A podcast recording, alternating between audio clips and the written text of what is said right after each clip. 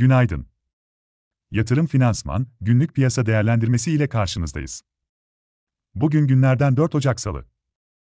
Amerika Birleşik Devletleri'de Apple ve Tesla kaynaklı olumlu haber akışı ile iki bin yirmi ikiye güçlü bir başlangıç yapılırken, Amerika Birleşik Devletleri tahvil faizlerinde de sert yükselişler dikkat çekti.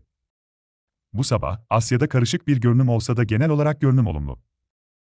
Amerika Birleşik Devletleri vadelileri de güne alıcılı başlıyor. Borsa İstanbul'da pozitif açılış bekliyoruz. Dün para girişi ve yabancı alımları ile yıla yüzde dörde yakın yükselişle başlayan Borsa İstanbul Yüz Endeksinde bin dokuz yüz kırk iki direncini kritik görüyoruz.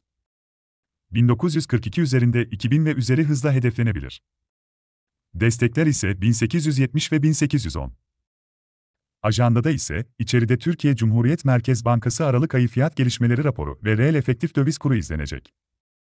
Dışarıda Almanya perakende satışlar, işsizlik değişimi ile Amerika Birleşik Devletleri Tedarik Yönetim Enstitüsü, imalat, yeni siparişler ve istihdam endeksleri takip edilecek. OPEC Plus, Şubat ayı için daha önce belirlenen günlük dört yüz bin varillik petrol üretim artışı konusunda nihai kararını açıklayacak. Yatırım finansman olarak bol kazançlı bir gün dileriz.